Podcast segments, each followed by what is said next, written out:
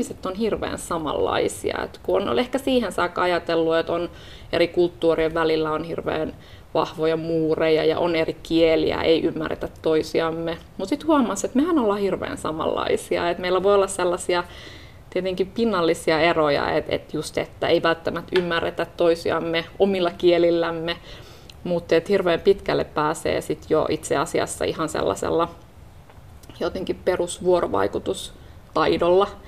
Mua on tutkimuksessakin aina kiinnostanut se, että miten me ulkopolitiikan puheessa tuotetaan hirveästi eroavaisuuksia ja, ja ristiriitoja maiden tai yhteisöjen, yhteisöjen välille silloinkin, kun, kun niitä eroavaisuuksia on loppujen lopuksi aika vähän.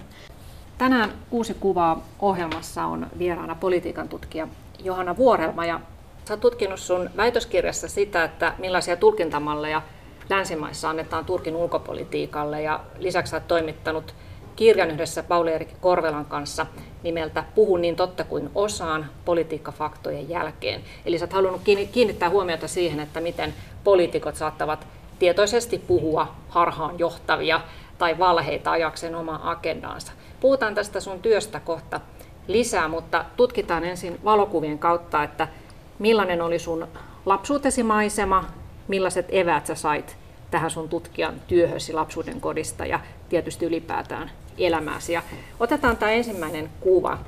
Tässä istuu pieni Johanna-tyttö, ehkä 4-5-vuotiaana, ja sä istut tämmöisen ison betonirenkaan sisällä, nojat, siihen, nojat siellä kaareen siellä sisällä ja taustalla näkyy rakennustyömaata. Ja tämä kuva oli otettu, oliko niin, että joskus 80-luvun puolivälissä, niin Joo. millaisia muistoja sulla herää tästä kuvasta?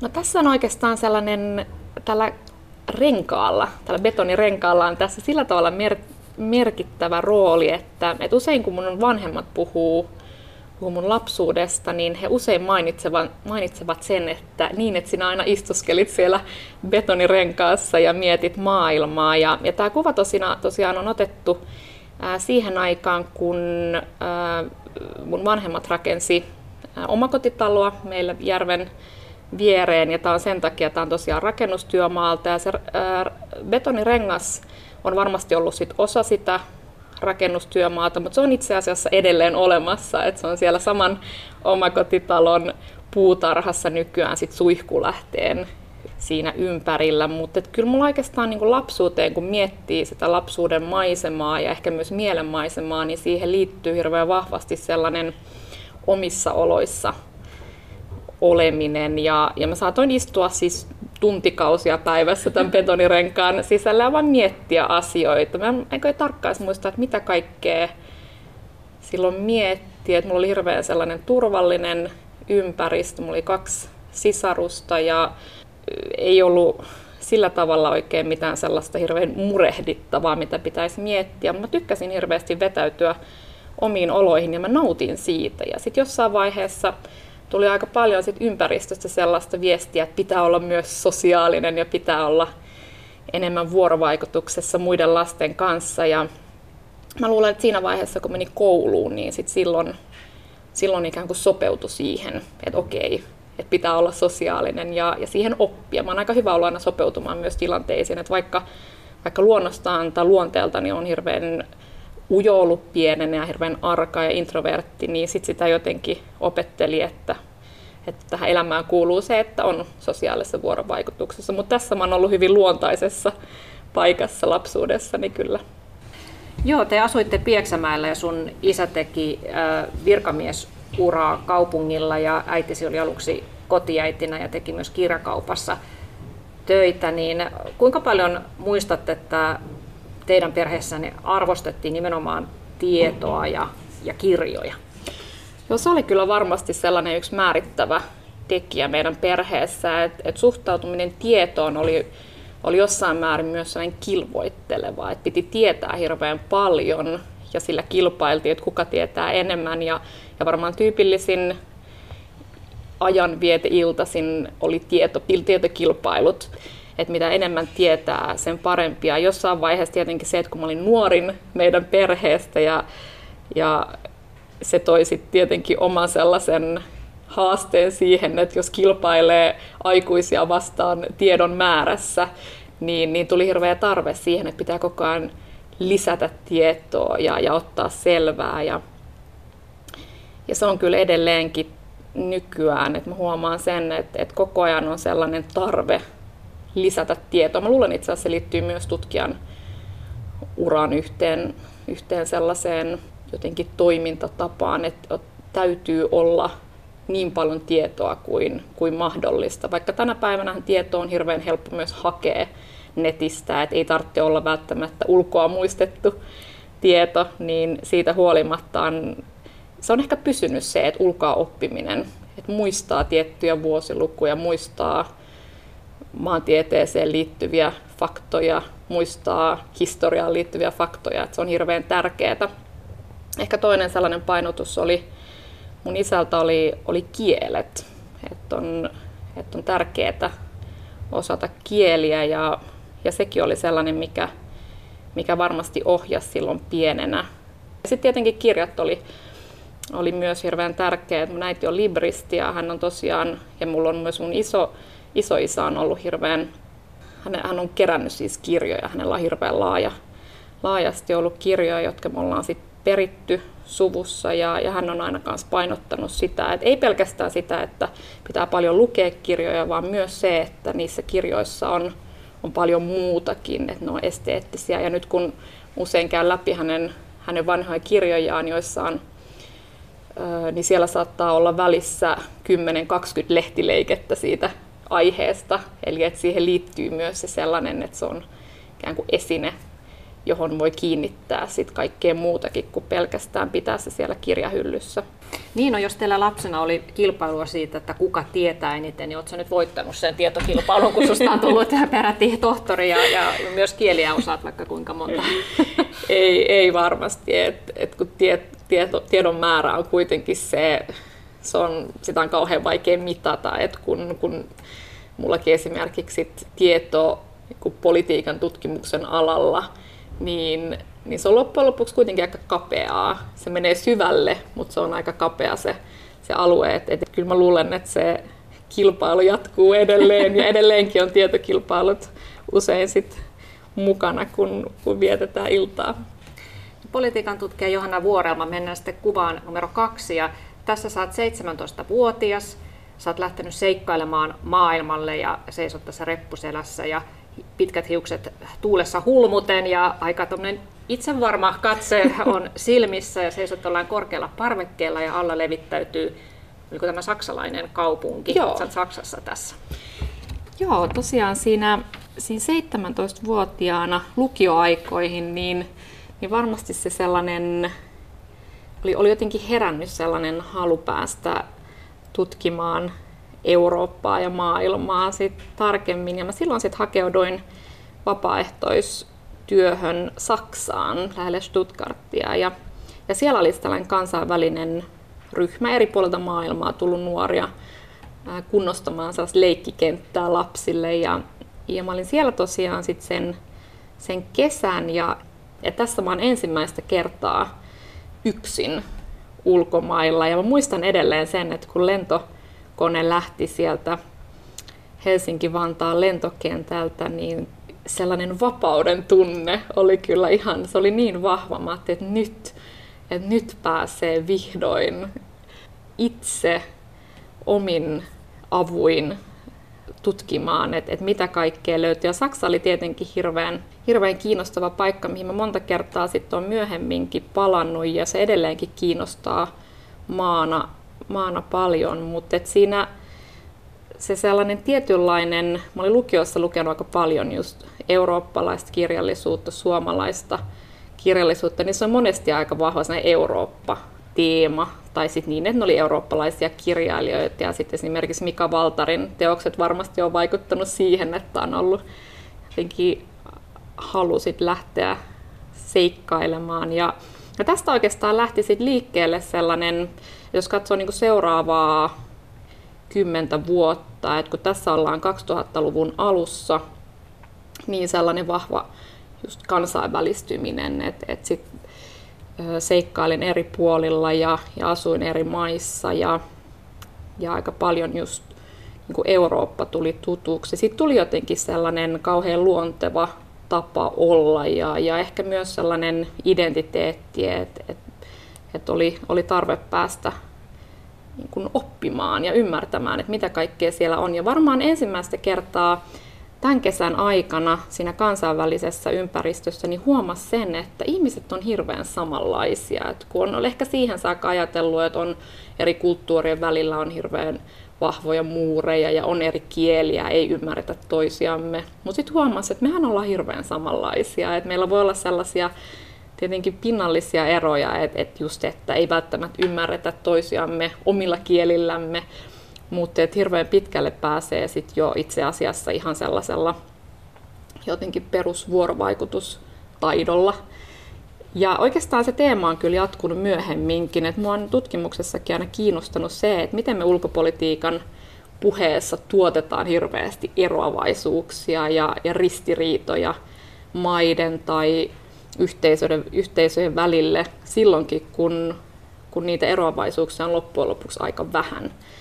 Niin sä oot nyt 35, niin tuota, tämä on ilmeisesti sun ikäisille ihan semmoinen yhdistävä sukupolvikokemus, että Eurooppa on tullut jo hyvin nuorena tutuksi. Joo, kyllä mä näkisin niin, että on varmasti sellainen kokemus, joka yhdistää mun sukupolvea, että et se niin Eurooppa tuli aika lähelle silloin, että, että tässä on kuitenkin muutama vuosi vaan siitä, kun ää, Suomessa tuli Euroopan unionin jäsen. Ja siinä oli kuitenkin vähän ehkä haparoivia askeleita vielä sit kohti sitä eurooppalaista identiteettiä ja, ja jotenkin sellaista luontevaa olemista osana Eurooppaa. Ja, ja varmasti mun sukupolvi on sit ensimmäinen sukupolvi, joka todella on ottanut sit sen niin kuin Euroopan sit ehkä sellaisella uudella tavalla haltuun, ja se on tuntunut sit hirveän itsestään selvältä. Kuuntelette kuusi kuvaa ohjelmaa ja tänään meillä on vieraana politiikan tutkija Johanna Vuorelma.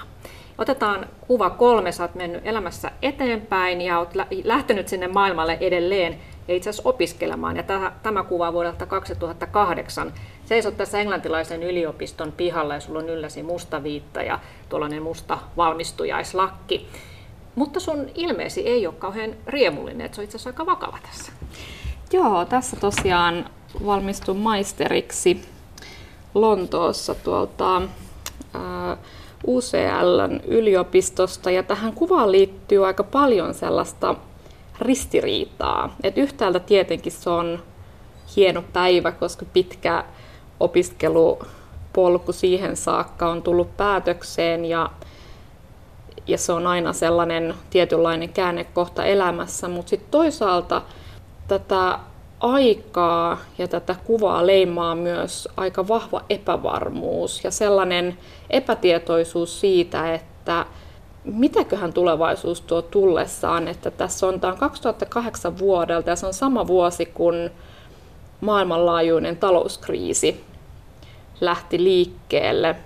Ja se kyllä toi tähän jotenkin siihen siihen valmistumisaikaan sellaisen hyvin syvän epäluottamuksen tulevaisuushorisonttiin, että et millä tavalla ää, löytyy työtä, minkälaisia mahdollisuuksia. Et kuitenkin se 2000-luvun alku oli ollut jollain tapaa aika sellaista optimistista aikakautta, et ei ollut esimerkiksi taloudessa niin, niin monessa maassa meni hyvin ja, ja mahdollisuuksia tuntui olevan loputtomasti. Mä olin tehnyt jonkun verran eri harjoitteluita tässä, tässä vaiheessa, esimerkiksi tällaisessa ihmisoikeusjärjestössä, ja sitten mietin siinä, että et, et mikäköhän suunta olisi tässä vaiheessa oikea. Et yksi vaihtoehto, mä siinä vaiheessa mietin väitöskirjaa, ja sitten toinen vaihtoehto oli just tämä ihmisoikeusjärjestöala.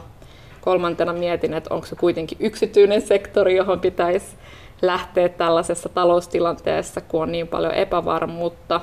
Mutta kyllä se kun miettii sitä, sitä aikaa valmistumisen jälkeen, niin se oli kyllä se oli aika ahdistavaa. Ja itse asiassa nyt kun mä mietin, niin mä luulen, että siitä epävarmuudesta, siitä on kyllä muodostunut jossain määrin sellainen pysyvä olotila. Et se 2008 vuosi, mä monesti myös kirjoitan siitä analyyseissä, miten se on ollut todellinen käännekohta yhteis- yhteiskunnallisessa kehityksessä, että eurokriisi ja sen vaikutukset, ne näkyy niin vahvasti edelleen tänä päivänä. Ja yksi niistä vaikutuksista on se, että tietenkin epäluottamus siihen niin kuin yhteiskunnalliseen kehitykseen on, on hirveästi lisääntynyt ja sitten epävarmuus ja sellainen tietty intensiteetti.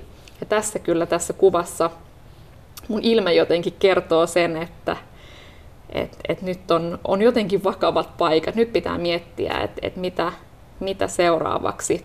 Siellä, se näkyy katukuvassa ehkä eri tavalla myös se talouskriisi sit tuolla Lontoossa kuin, kuin monessa muussa Euroopan maassa. Totta kai sit se, että millä, sitä, millä tavalla se näkyy huono-osaisuutena sit myöhemmin ja, ja työttömyytenä, niin, niin se on sitten tietenkin ihan, ihan oma kysymyksensä.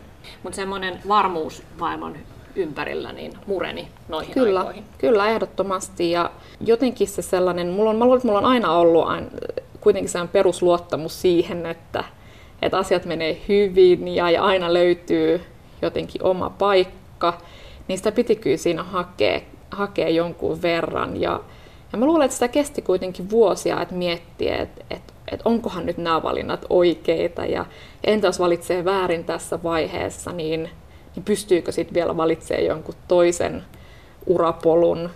Mutta siinä, siinä oli kyllä mulla aika vahva ajatus sit siitä, että, että se tutkijaura on yksi sellainen hyvin varteen otettava vaihtoehto, koska mun gradun mä itse asiassa lähetin sit sellaiseen tieteelliseen journaaliin tai siitä tehdyn käsikirjoituksen. Ja se julkaistiinkin sit siinä ja sit siitä sain ensimmäisen tieteellisen julkaisun. Et selkeästi mulla on sit silloin jo ollut sellainen ajatus, että se voisi olla yksi vaihtoehto. No sullahan oli tuossa vaiheessa vaihtoehtoja toki paljonkin ja ovet Eurooppaan olivat auki, mutta sä päätit tulla sitten loppujen lopuksi Suomeen. Joo, se oli itse asiassa oli muutaman mutkan takana se Suomeen tulo. Et mä olin ollut Istanbulissa vaihdossa, Erasmus-vaihdossa opintojen aikana ja, ja Istanbul oli oma, omalla tavallaan sit myös hyvin järisyttävä kokemus, mutta mulla oli jäänyt sit sieltä sellainen tunne, että mä haluan palata vielä Istanbuliin ja, ja sitten tämän valmistumisen jälkeen niin mä sain sitten pien, pari pientä apurahaa, joiden turmiin sitten pääsin takaisin Istanbuliin opiskelemaan turkin kieltä ja, ja sitten samaan aikaan kirjoitin siellä ö, eri juttuja. Ja, ja sitten siellä Istanbulissa mietin, että, että mikäköhän olisi se seuraava askel. Ja sitten jossain vaiheessa tuli sellainen, jotenkin sellainen oivallus, että ehkä nyt on aika palata Suomeen ja katsoa, että mitä, mitä Suomessa, minkälaisia mahdollisuuksia siellä on. Ja, ja sitten silloin, silloin sai sit ulkopoliittisesta instituutista tutkija-avustajan paikan EU-tutkimusohjelmassa ja se oli kyllä sellainen paikka, joka varmasti sit jotenkin vahvisti sen, että tutkijan ura on se, joka, joka kiinnostaa eniten. Ja itse asiassa sitten UPista lähdinkin tekemään väitöskirjaa sitten. Mm. Mutta Suomeen oli, oli kyllä silloin, itse asiassa silloin oli aika kiva palata, koska se sellainen epävarmuuden ilmapiiri oli niin, niin vahva eri puolilla. Ja mä luulen, että se oli ehkä vähemmän kuitenkin Suomessa kuin esimerkiksi Lontoossa, missä se oli niin käsin kosketeltavaa. Mm. Hyvä, että tulit Suomeen, että mehän olemme täällä Suomessa saaneet sinusta terävän yhteiskunnallisen vaikuttajan, että sä oot ottanut osaa moneen, moneen pinnalla olevaan keskusteluun. Tuota, mennäänkö sitten Johanna Vuorama kuvaan neljä? Sä tuossa mainitsit Istanbulin, että se on ollut sulle järisyttävä kokemus ja tämä kuva neljä on nimenomaan otettu sinusta Istanbulissa. Siellä näkyy tiheää kaupunkirakentamista taustalla ja kappale Sinistä merta. Mitä Istanbul on sulle merkinnyt? Istanbulia mä oon pitänyt sellaisena käännekohtana kyllä omassa elämässä. Että se oli aika kiinnostava se tilanne silloin, kun, kun mä olin jo päättänyt kuitenkin opintojen aikana, että haluan lähteä vaihtoon. Että se oli kuitenkin niin hieno mahdollisuus päästä näkemään joku, joku uusi maa ja ja toinen akateeminen ympäristö. Ja, ja jotenkin sit silloin Istanbul ja Turkki valikoituu. En ole ihan varma, että millä per, varmaan sillä perusteella, että, että se, oli, se oli jotain muuta kuin ehkä perinteiset Saksa ja Hollanti ja Ranska, mihin aika usein lähdetään. Ja, ja silloin kun lähdin Istanbuliin, mä muistan, mä sen kesän luin hirveästi Turkin historiaa ja, ja myös kaunokirjallisuutta.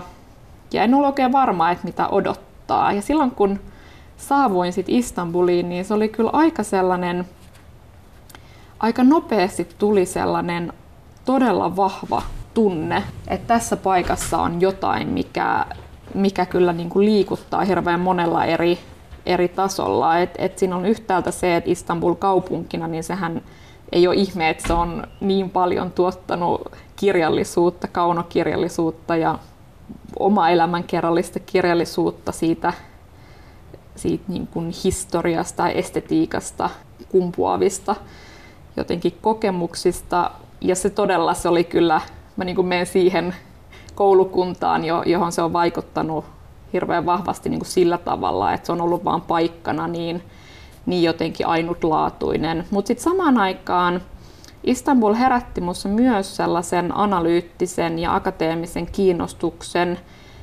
representaatioon, eli siihen, että millä tavalla me tulkitaan jotain toisia maita tai paikkoja tai toimijoita tai, tai jotain sellaista, joka, joka on jossain vähän kauempana. Ja se, se kiinnostus oikeastaan lähti liikkeelle siitä, että, että se oli hirveän ristiriitaista, että kun mä olin siellä Istanbulissa ja näin kaiken sen sellaisen hirveän moniulotteisen todellisuuden, ja kun mä luin analyysejä Istanbulista tai Turkista laajemmin kansainvälisissä lehdissä, niin ne tarjosi hirveän yksulotteisen kuvan. Et siellä oli esimerkiksi hirveän usein tuotiin esiin jotenkin tällainen niin uskontoon liittyvä tulkinta, että siinä on, että on islam ja sitten on, on tällainen maallinen identiteetti, ja nämä on kauhean selkeästi erotettavissa toisista. Monestihan Turkista puhuttaessa puhutaan nimenomaan uskonnosta.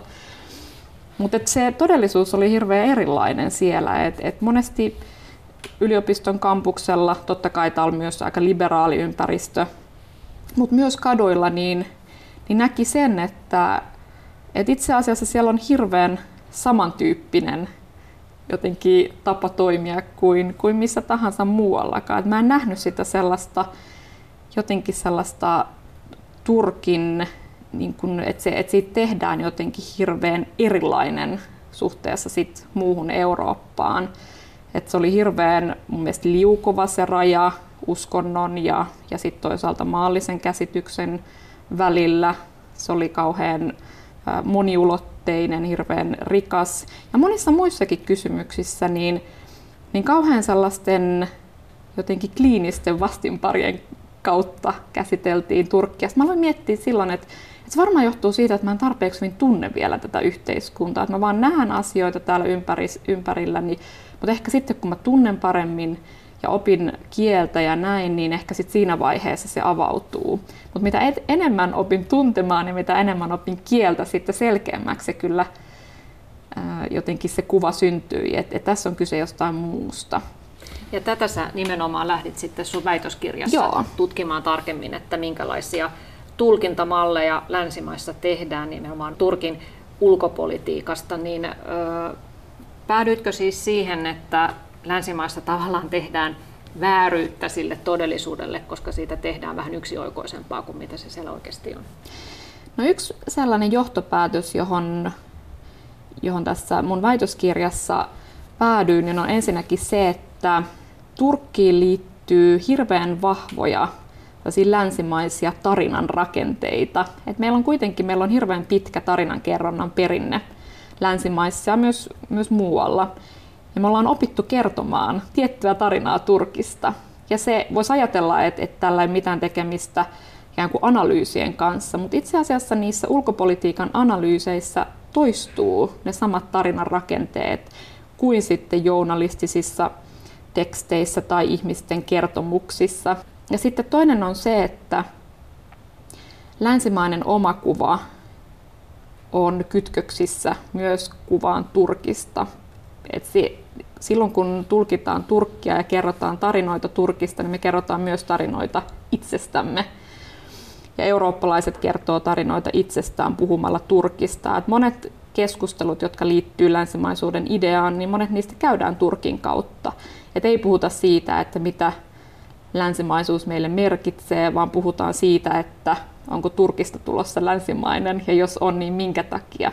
Ja silloin me pystytään jotenkin käyttämään sitä vähän niin kuin ikään kuin sellaisena projektiona omille haluille ja, ja peloille ja, ja monille muillekin ihan inhimillisille pohdinnoille.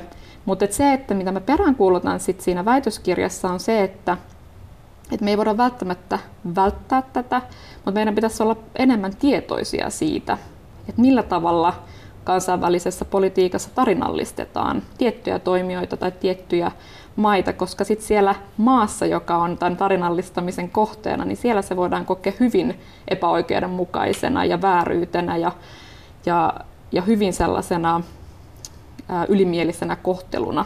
Ja sen voi varmasti kuka tahansa pystyy samaistumaan siihen, että jos joku kertoo tarinaa minusta, jota on hirveän vaikea tunnistaa, niin siinähän syntyy heti sellainen kuva, että nyt minulle ja minun moninaisuudelle tehdään vääryyttä siinä. Ja Turkin kohdalla se vääryyden kokemus on, se on aika syvällä. No Johanna Vuoremaa, silloin kun sä olit 17-vuotiaana siellä vapaaehtoistöissä Saksassa ja se silloin jo oivalsit, että itse asiassa me ihmiset ollaan hyvin samanlaisia, vaikka paljon nytkin esimerkiksi juuri Turkin kohdalla korostetaan näitä kulttuurieroja, niin miten sä tätä ajatusta muovasit sitten siellä Istanbulissa? Joo, no siinä varmasti se kysymys oli, oli hirveän keskeisesti esillä, koska siihen aikaan, kun asuin Turkissa, niin silloin oli käynnistetty jäsenyysneuvottelut, EU-jäsenyysneuvottelut Turkin kanssa. Ja usein Euroopassa esitettiin argumentteja, että Turkki on vain liian erilainen. Ja sitten kun siellä asuu ja huomaa, että miten paljon yhteistä turkkilaisilla ja, ja sit muilla eurooppalaisilla on, niin, niin se oli oikeastaan jatkuvasti ikään kuin läsnä se kysymys. Ja itse asiassa tähän eurooppalaisuuteen liittyy sellainenkin ulottuvuus, että, että siellä Istanbulissa niin usein turkkilaiset, joita tapas, niin ne saattoi olla ikään kuin enemmän omaksunut eurooppalaisen identiteetin tai eurooppalaisen omakuvan kuin vaikka suomalaiset. Et siellä oli hirveän vahvoja yhteyksiä sit eri Euroopan maihin, oli opiskeltu eri puolilla ja se oli kauhean luonteva osa omakuvaa. Et se niin kuin kysymys siitä, että mikä eri ihmisiä yhdistää ja toisaalta erottaa, niin, niin sitä oli hirveän vaikea Turkissa. Sitä oli vaikea paeta, koska se tuli koko ajan esiin eurooppalaisessa keskustelussa. Ennen tätä väitöskirjaa niin sä kiertelit pienen ryhmän kanssa myös Syyriassa ja Jordaniassa muun muassa. Niin millaista siellä oli silloin 2000-luvun puolessa välissä? Joo, se oli kyllä, nyt kun tietenkin miettii tämän päivän näkökulmasta, niin hirveän ainutlaatuinen kokemus, että me silloin päätettiin opiskelijakavereiden kanssa lähteä Syyriaan ja Jordaniaan, Egyptissä käytiin ja, ja mä oon sitten käynyt erikseen sit tuolla Irakin puolella tekemässä faktojen keruu matkaa. Ja, ja nyt kun miettii tästä näkökulmasta, niin se on, se on melkein mahdoton ymmärtää, että miten ne paikat, joita silloin kiersi, itse asiassa aika viattomana ja aika jotenkin täysin tiedostamatta sitä, että mitä on tulossa. Että miten ne samat paikat nyt on, kun näkee niitä kuvissa, niin ne on, ne on tuhoutunut sodassa. Suurin osa niistä ää, Aleppossa esimerkiksi, niin sitä ei enää tunnista sitä katukuvaa samaksi, mitä, mitä silloin. Mutta meitä oli tosiaan viisi ää, nuorta naista, jotka omatoimisesti me eri puolilla siellä ää, liikuttiin julkisilla ää, liikennevälineillä ja, ja se on jäänyt varmasti sellaiseksi, se on jäänyt niin kuin erityisen niin kuin muistettavaksi kokemukseksi sen takia, että se nyt tietää, että se ei olisi ikinä enää mahdollista. Ja se oli kuitenkin, se oli 2000-luvun, se oli 2005-2006 vuosina, 2007 sitten siellä Irakissa, että et se, et se on aika sellainen, se on aika lohduton jotenkin se oikeastaan sellainen ajatus, joka siihen liittyy, että, että miten paljon voi tapahtua muutaman vuoden aikana, millaisia yhteiskunnallisia muutoksia. Ja monesti sitä miettii myös liittyen Britanniaan, että, että aika hurjaa ajatella, että kun silloin 2000-luvun alkuvuosina niin kuitenkin Britannia osana EUta, niin se oli itsestäänselvyys ja ei sitä osannut silloin kuitenkaan kyseenalaistaa ja, ja nyt eletään hyvin erilaisessa tilanteessa mm.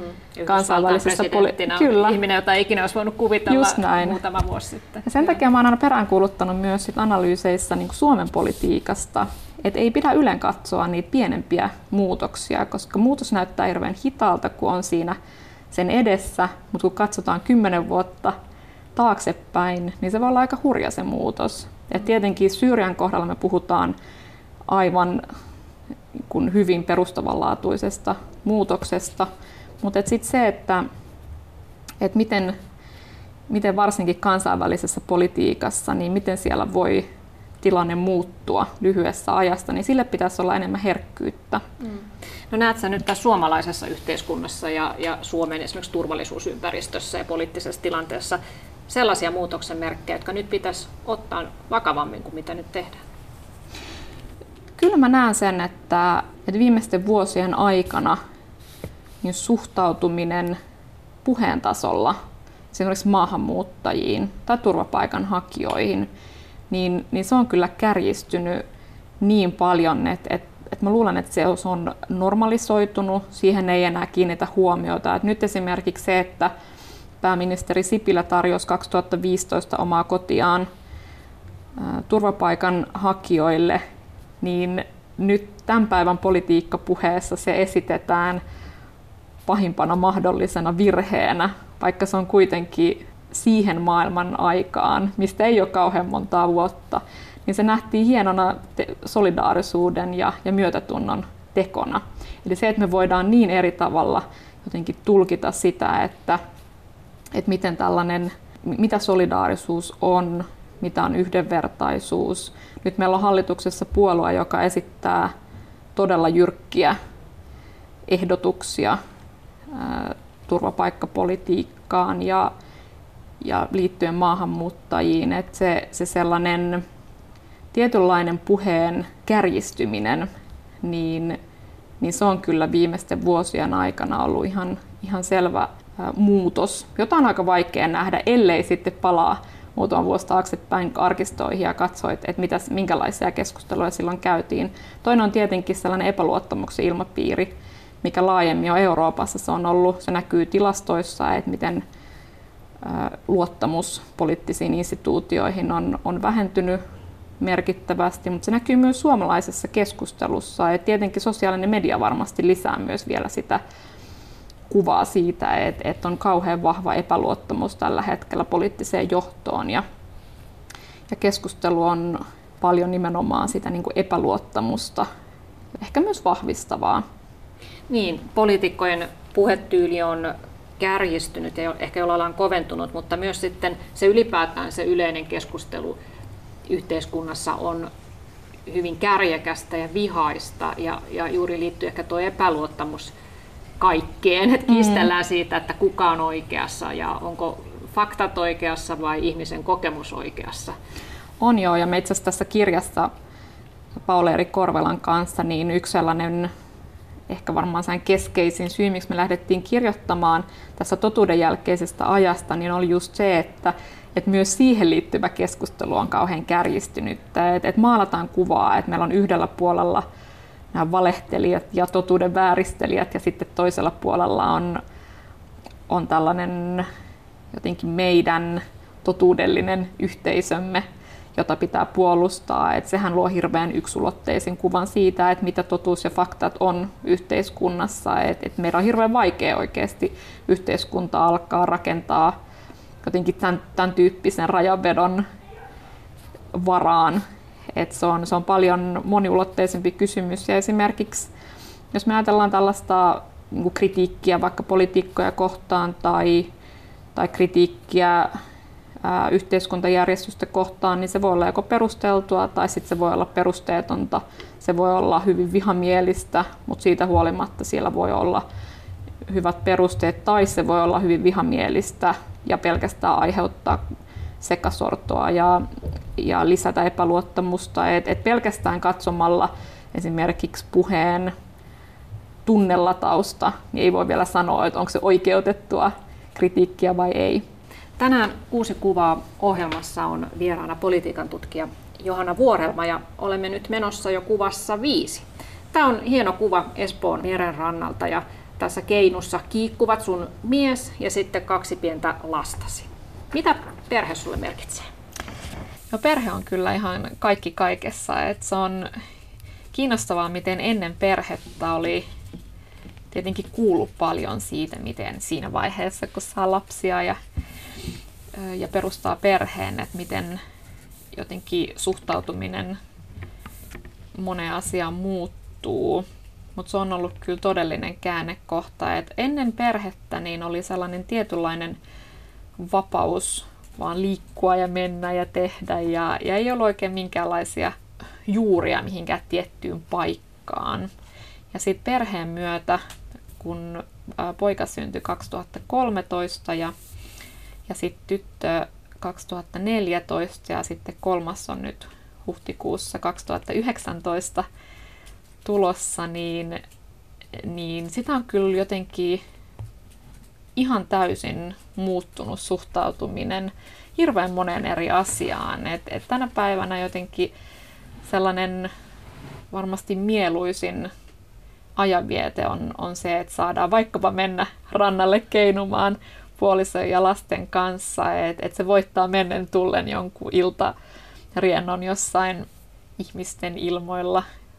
Et mä kävin sitä ennen paljon, mulla oli iltaisin aina, aina illanistujaisia tai, tai kulttuurimenoja. Totta kai tänäkin päivänä on, mutta mä huomaan sen, että, että jotenkin sitä vaan nauttii niin paljon perheen kanssa olemisesta. Ja, ja se on hienoa, että siitä kyllä jotenkin osaa olla kiitollinen joka päivä. Et, et monesti aina aamulla ja illalla niin lasten kanssa aina just käydään läpi sitä, että miten tärkeitä he ovat ja me paljon puhutaan siitä, että miten paljon me rakastetaan heitä ja, ja he on niin kuin oppinut sen ja, ja välillä sanoikin, että ei aina tarvitse sitä painottaa, että kyllä me tiedetään, että, ja monesti, että nyt mä tiedän, mitä sä oot taas sanomassa. Mm. Ja tota, se on sellainen, mä oon niin opetellutkin jotenkin siihen, että, että jotenkin osaa, osaa pysähtyä sen lapsen niin kuin ihmeen äärelle. Ja se, että heillä on niin, mielikuvitus on jotain sellaista, mitä, mikä niin kuin yllättää aina uudelleen ja uudelleen, että aha, tämänkin asian voi nähdä tällä tavalla. Ja, ja se on ollut sellainen, sellainen, mikä kyllä on muuttanut hirveästi mua ihmisenä.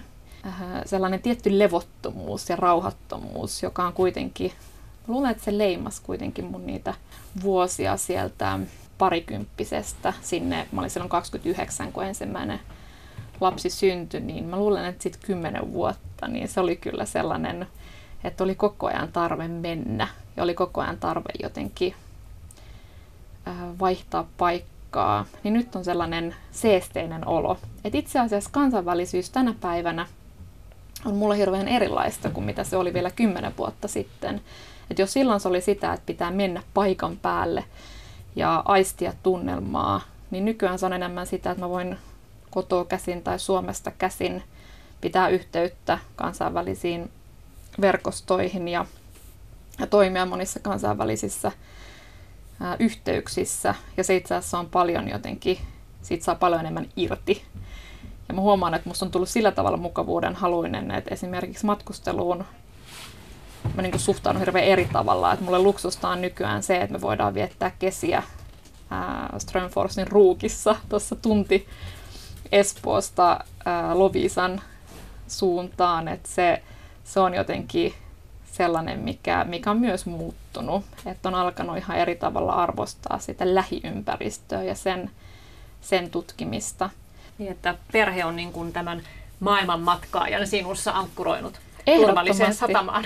Kyllä, ehdottomasti. Ja tällä hetkellä on hirveän sellainen just rauhallinen olo, että mm. ei ole tarvetta jotenkin lähteä mihinkään. Sehän voi muuttua sitten jossain vaiheessa, voi tulla taas sit sellainen halu, että okei, että nyt, nyt on oltu pitkään paikoilla, mutta sitten siihen liittyy kyllä muitakin kysymyksiä. Et esimerkiksi se, että matkustaminen ennen kuin ilmastonmuutoksesta puhuttiin samalla tavalla kuin tänä päivänä, niin siihen liittyy kuitenkin tietty viattomuus ja, ja sellainen hyvin erilainen lataus kuin tänä päivänä. Et nykyään kyllä jokainen lentomatka, joka pitää tehdä, niin sitä harkitsee tosi pitkään ja miettii, että onko se todella sen arvoista.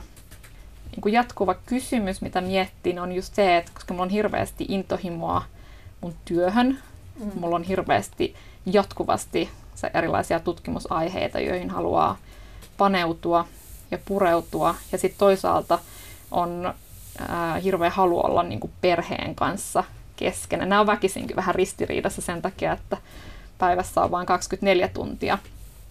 Niin se on sellainen, ehkä sellainen haaste sitten, että millä tavalla nämä voi mielekkäällä tavalla yhdistää.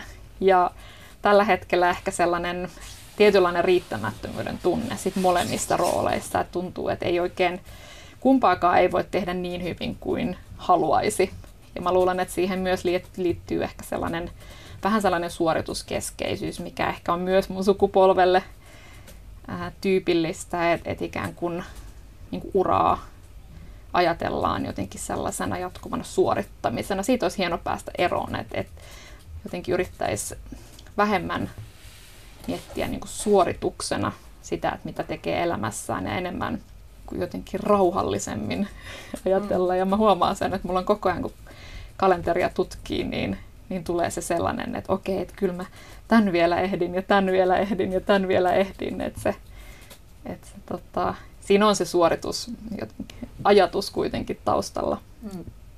No, Johanna Vuorelma, millainen voisi olla se kuudes kuva, se kuva, joka on vielä ottamatta, mutta jonka toivoisit itsestäsi ja elämästäsi vielä näkevän? No se varmasti liittyy yhtäältä perheeseen ja sitten toisaalta tähän työhön. Et mä näkisin mielessäni sellaisen kuvan, jossa mulla on paperipinkka edessä. Mä oon kirjoittamassa esimerkiksi uutta kirjaa ja sitten siinä mun ympärillä kuitenkin olisi mun lapset ja puoliso – ja sen voisi jotenkin yhdistää. Ja sen takia mä oon koko ajan miettinyt sellaisia, sellaista tilaa tai jotain retriittiä, missä se olisi mahdollista. Mutta siinä kuvassa niin tietenkin, jos mennään tarpeeksi ajassa eteenpäin, niin tietenkin se olisi hieno nähdä, että siinä on sit, voi olla niin kuin enemmänkin perhettä, että siellä voi olla lapsenlapsia tai, tai sitten laajemmin perhettä. Että et kyllä se sellainen niin juurien kasvattaminen niin kuin yhteen paikkaan ja sitten perheen ympärille, niin, niin se ja sitten, että saisi jatkaa tätä hienoa työtä niin pitkään kuin mahdollisesti. Mulla esimerkiksi eläkeikä keskustelu on sillä tavalla aika, aika etäistä, että, että mun ideaalimaailmassa mä tekisin ihan loppuun saakka töitä. Että mä saisin kirjoittaa, saisin pohtia yhteiskunnallisia kysymyksiä ja, ja saisin julkaista niitä, niin, niin kyllä se on niin keskeinen osa, osa jotenkin sellaista ihannetta omassa elämässä, että sitä on kauhean vaikea mieltää puurtamiseksi, vaikka sitäkin se monesti on. Mm. että se, ei, se voi olla hyvinkin vaikeaa välillä saada tekstiä aikaan, mutta että se, se sellainen niin kuin vapaa-ajan ja työn välinen suhde niin ei ole ikinä ollut kauhean tarkkarajainen